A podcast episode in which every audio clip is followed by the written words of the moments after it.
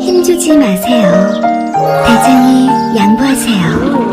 안짱아짱 영양은 그 부드러운 미궁 대장사랑. 아무도 몰랐어요. 제가 벌써 사고 나온 걸. 안짱아짱 영양은 배출의 카타르시스. 빅동의 추억. 미궁 대장사랑.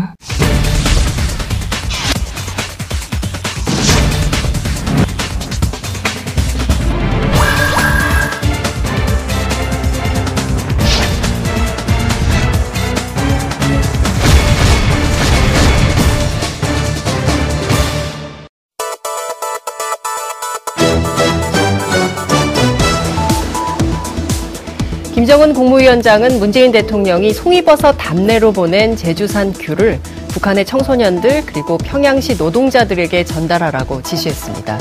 국내 언론은 북한이 조선중앙통신을 통해서 이 귤의 용처를 분명히 밝힌 이유는 우리 정치권이 이 귤의 행방을 놓고 설왕설래를 거듭하고 있기 때문인 것으로 보인다고 분석을 했는데요. 실제 귤박스 안에 귤만 들었었겠냐 하는 의혹 제기가 상당한 힘을 받았고 또 보수 언론은 지난 10년간 북으로 간 감귤이 무려 5만 톤이나 되는데 이걸 받았다는 주민들이 얼마나 될까라는 의혹을 제기하면서 대부분은 북한 노동당 그리고 군부를 비롯한 권력기관과 특권층에게 흘러 들어갔다는 첩보가 있다고 의혹을 제기했습니다. 북한이 이 귤을 어떻게 분배했는지 전혀 파악이 안 된다며 귤 의혹을 부풀리기도 했는데요. 북한에서는 귀한 감귤이라지만 특권층이라면 평소에도 소비하지 않을까요? 조양호 한진 회장의 부인인 이명희 이루재단 이사장을 보십시오. 직원들을 동원해서 전 세계 제철 음식을 공수받지 않았습니까? 남북 관계가 빠른 속도로 진전되고 있습니다. 남과 북 그리고 유엔사는 JSA 방문객의 자유왕래 보장을 위한 감시 정비 조정에 나서기도 했는데요. 어느 날 사랑이 도둑처럼 왔다는 어떤 시인의 말처럼 평화가 우리 곁에 도둑처럼 왔습니다. 김정은 위원장의 첨단 전술무기 시험 현지 지도에 대한 비판 여론이 높습니다. 핵과 미사일도 모자라서 첨단 무기냐 이런 비판인 것인데요. 우리와 세계의 위협이 된다면 적극 비판해야겠지만 자국의 안보를 위한 것이라면 나무랄 수 있을까요? 11월 16일 금요일 이슈파이터 출발합니다.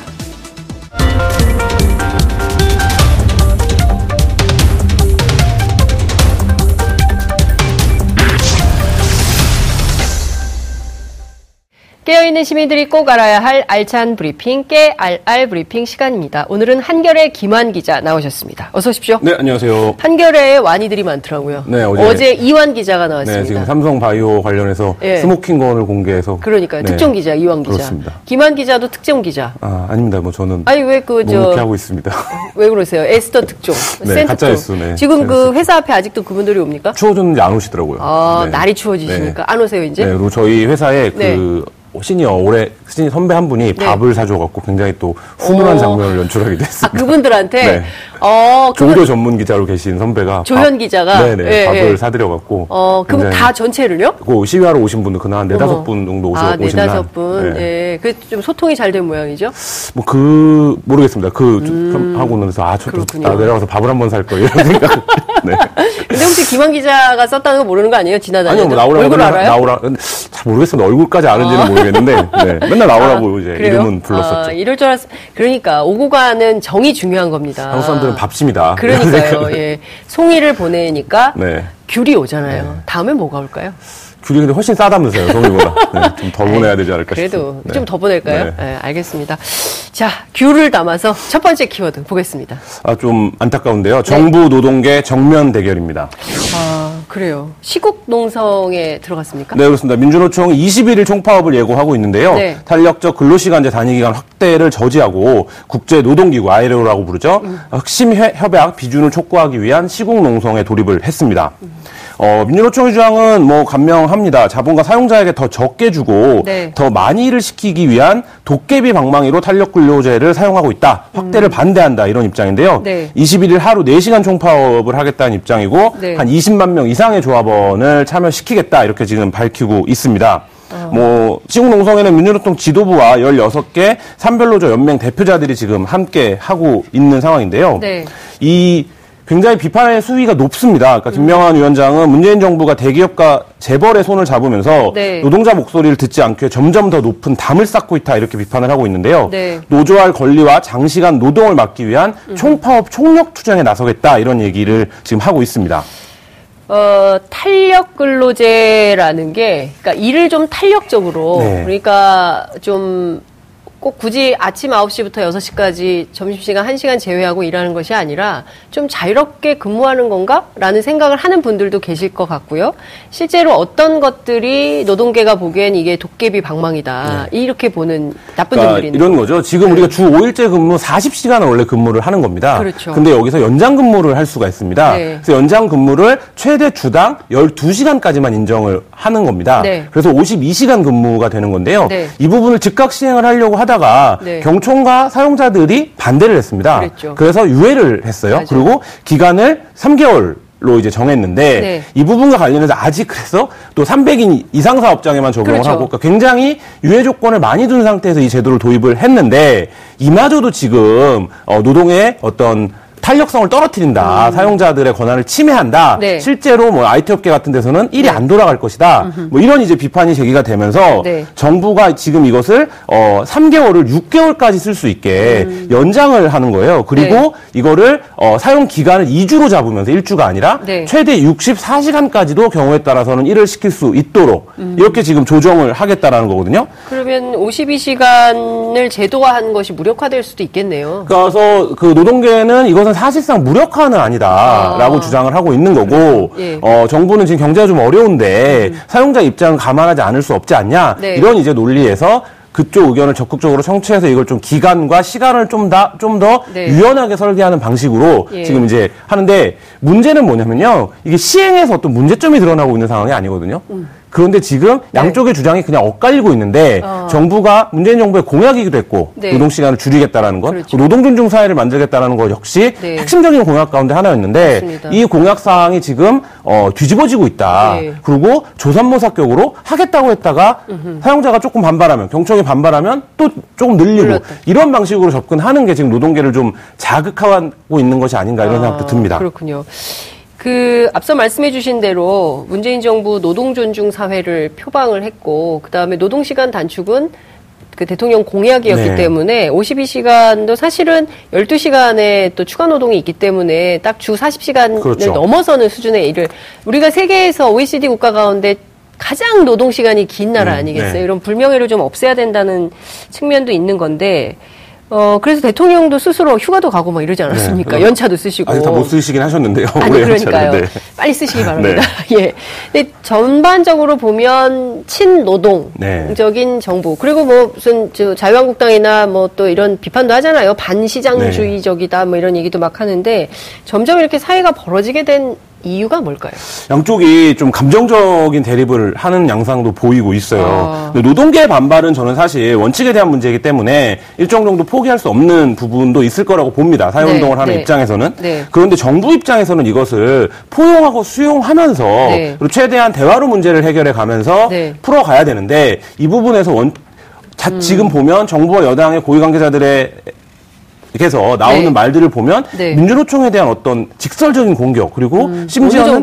뭐 배제가 있는 것이 아닌가 뭐 이런 어. 생각도 드는데요. 예. 대표적인 게 이제 뭐 임종석 비서실장 같은 경우에 그 국장 나, 국감장에 나와서 사회자각장 아닌 것으로 본다 뭐 이런 음. 어, 유- 그렇죠. 발언을 해서 논란이 되기도 했는데 네. 홍영표 더불어민주당 원내대표도 네. 민주노총은 대화가 되지 않는다. 어, 무조건 반대만 한다. 뭐 이렇게 네. 이제 얘기를 하면서 일방적이다. 민주노총 그 금속노조 위원장 네, 출신이죠. 예, 그 위원장. 85년도에 대우 파업 당시에 네. 그, 태- 그 집행부 중에 한 명이었는데요. 그 노동계 출신 국회의원인데 음. 네. 여기서 이제 민주노총에 대해서 그 이렇게 굉장히 공격적인 그리고 어, 매도에 가까운 발언을 네. 음. 하는 게 과연 문제를 해결할 의지가 있는 것인가? 네. 그러니까 그 이전부터 민주노총이 계속적인 이번 정부에 대한 불만들을 가져왔거든요. 그러니까 근데 노동- 얼마 전에 만나기도 하고 그러지 않았나요? 대통령하고 노사정 대화도 하고 뭐 이러지 네, 그래서 지금 뭐 경상호에 참여하는 문제들 여러 가지로 지금 갈등을 빚고 예, 있는데 예. 민주노총은 정부 초기 때부터 네. 굉장히 정부가 노동을 경시한다 이런 입장을 기본적으로 갖고 지- 대화를 해, 이해왔어요. 그럼에도 네. 불구하고. 근데 정부에서는 계속 민주노총이 대화가 안 된다. 음. 민주노총이 들어오면 타협이 안 된다. 이런 이제 스탠스를 계속 취하고 있기 때문에 이 부분에 대한 지금 충돌이 계속 되고 있습니다. 그렇군요.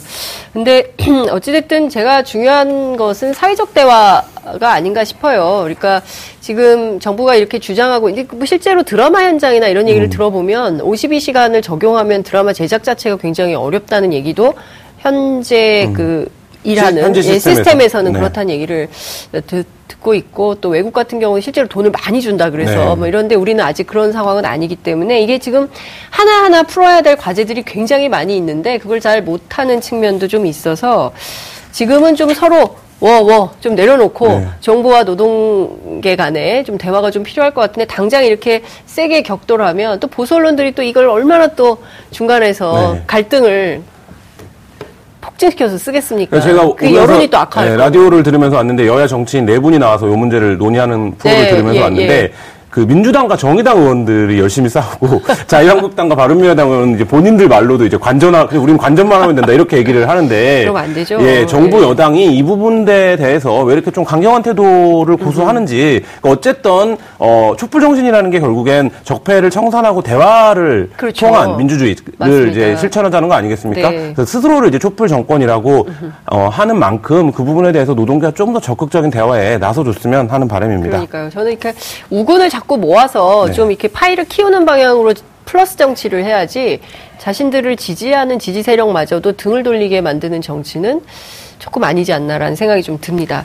자, 두 번째 키워드 보겠습니다.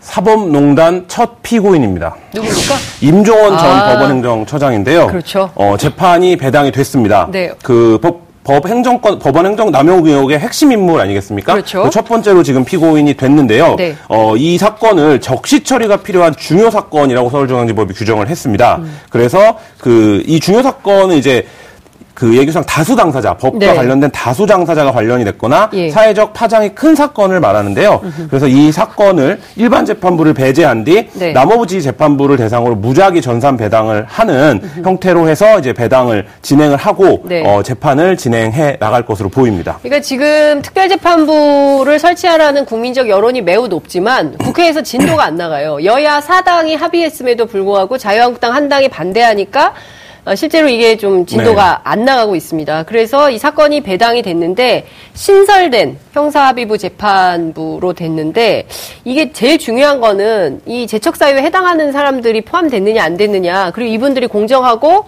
제대로 된 재판을 할 수 있냐 없냐 이게 쟁점 아니겠어요? 그렇죠. 네. 법원도 그 부분이 지금 굉장히 부담스러운데요. 네. 임종원 재판을 잘하면 본전이고 네. 잘못하면 그거 봐라. 그렇죠. 이렇게 되는 지금 상황이기 때문에 네. 지금 연고 관계라든지 이런 것들을 다 배제하고 또 이제 변호인단이 누가 임명되느냐까지 지켜본 다음에 어, 최종적으로 이 부분을 또 맞춰 나가겠다 이렇게까지 지금 입장을 밝히고 있는 건데요. 네. 그래서 일단 관심은 이 재판을 누가 주심을 누굽니까? 네. 하냐. 근데 네. 윤종섭 판사입니다. 아. 근데 이분이 이제 비서울대 비행정조 출신이다 이런 얘기들이 법조계에서 나왔는데 네. 저는 사실 이런 얘기가 나오는 것 자체가 우리 법원의 수준을 보여주는 그러니까요. 거라고 생각이 드는데요. 예, 어쨌든 어느 대학 출신인가가 중요한 거예요. 판사인데도. 그렇죠. 네. 예. 그래서 이분은 이제 경희대 법대를 나왔고요. 2016년부터 서울중앙지법에서 일을 했고 네. 임종원 전 차장과 아무런 연고가 없다. 이, 렇게 지금 나오고 있는데 언론이 이렇게밖에 보도할 수 없는 것 자체가 네. 법원이 일정한 연고주의에 얽혀 있는 조직이다. 라는 이- 걸 스스로 자인하는 그렇죠. 꼴이네요. 네, 그래서 예, 지- 그러니까- 우리는 학연 지원에 굉장히 연루가 돼 있다. 이거를 스스로 고백하는 거 네, 아닙니까? 그래서 굉장히. 좀 안타까운데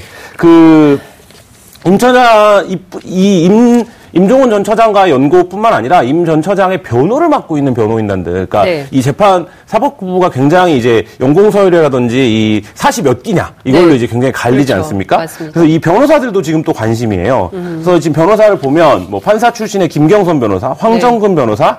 어, 검찰 출신의 김창희 변호사 등 8명의 이름을 올려놨는데, 네. 이 여덟 명과도 이 말하자면 이 윤종섭 판사를 고른 것처럼 음. 이 여덟 명과의 연고성도 지금 피해서 이 형사합의부를 구성을 해야 되거든요. 네. 그러니까 사실 이제 이 부분에 대해서도 앞으로 이제 계속적으로 좀 논란이 될 것 같습니다.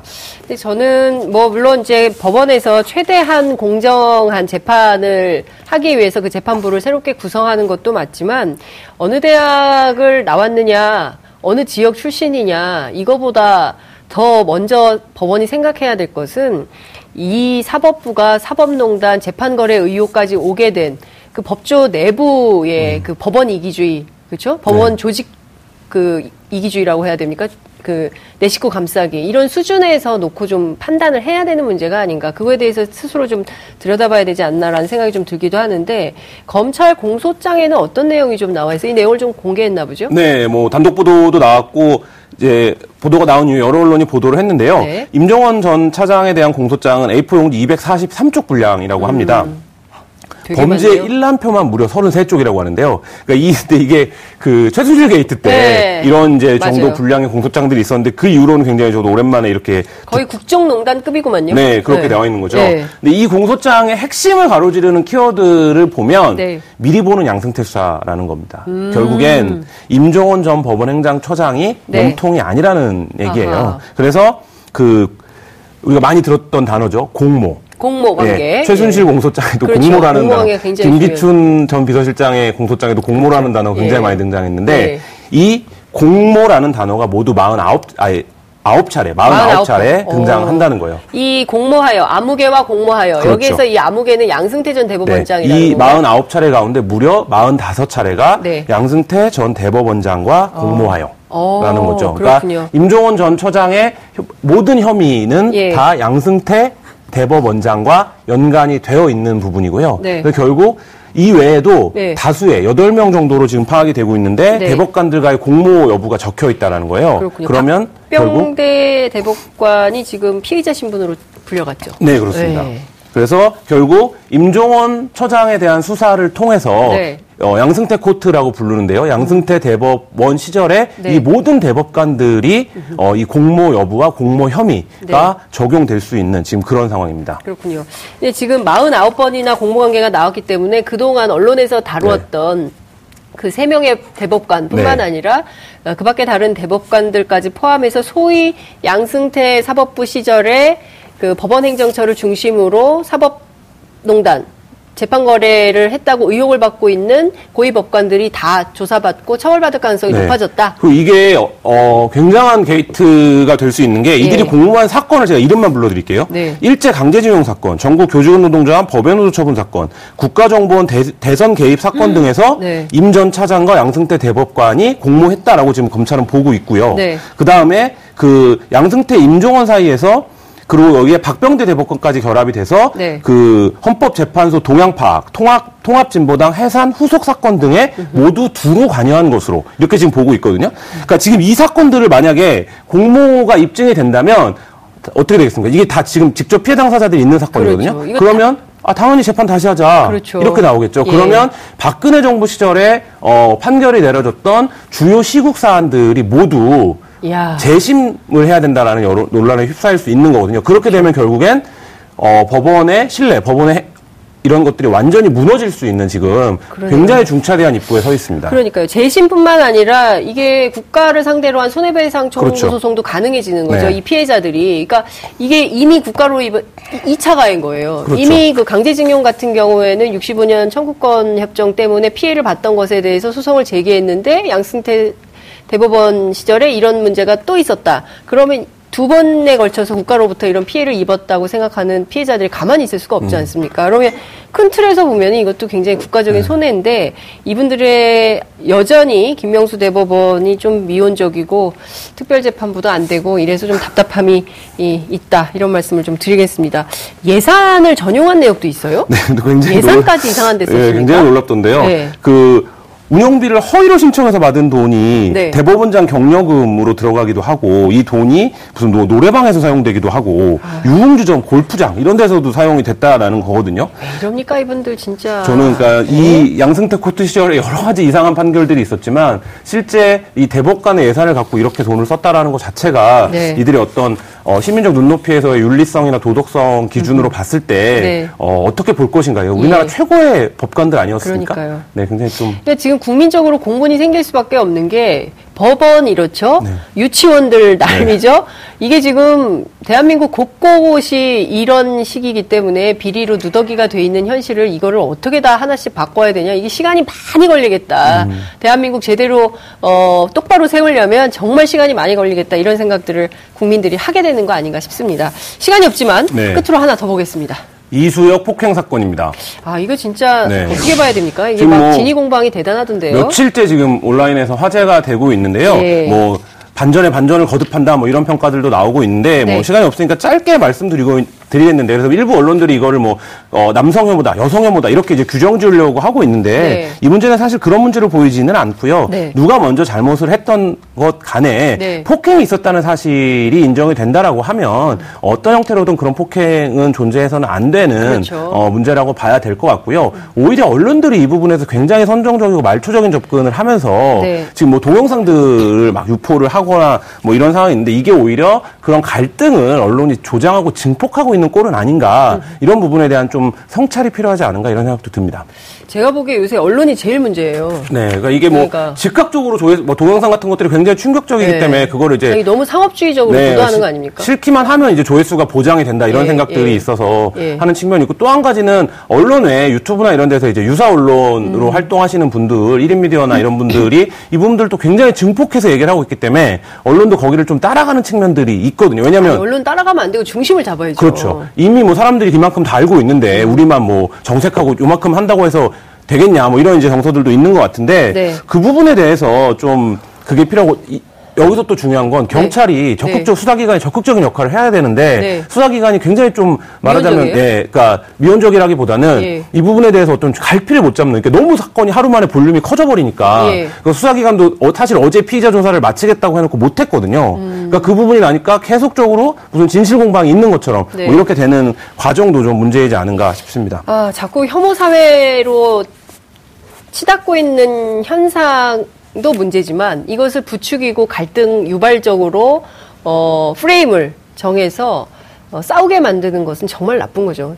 싸움은 말리고 네. 흥정을 붙여야 됩니다. 그리고 그 부분을 생각해 볼 필요는 있을 것 같아요. 그러니까 지금 하루가 멀다 하고 여성에 대한 폭행이 강력. 사건으로 보도가 예. 되고 있는데요. 예. 어, 여성들에 대한 분노가 이사 개별 사건에 대한 진위 여부가 아니라 네. 어떤 지점에 여전히 분노하고 있는 것인가 예. 이거를 좀 한- 우리 사회가 좀 성찰해 볼 필요가 있지 않을까 이런 생각도 듭니다. 아유, 제가 하고 싶은 얘기를 우리 김한 기자가 네, 아닙니다. 깔끔하게 정리해 주셔서 네. 여기서 마무리하겠습니다. 오늘 말씀 잘 들었습니다. 고맙습니다. 네, 감사합니다.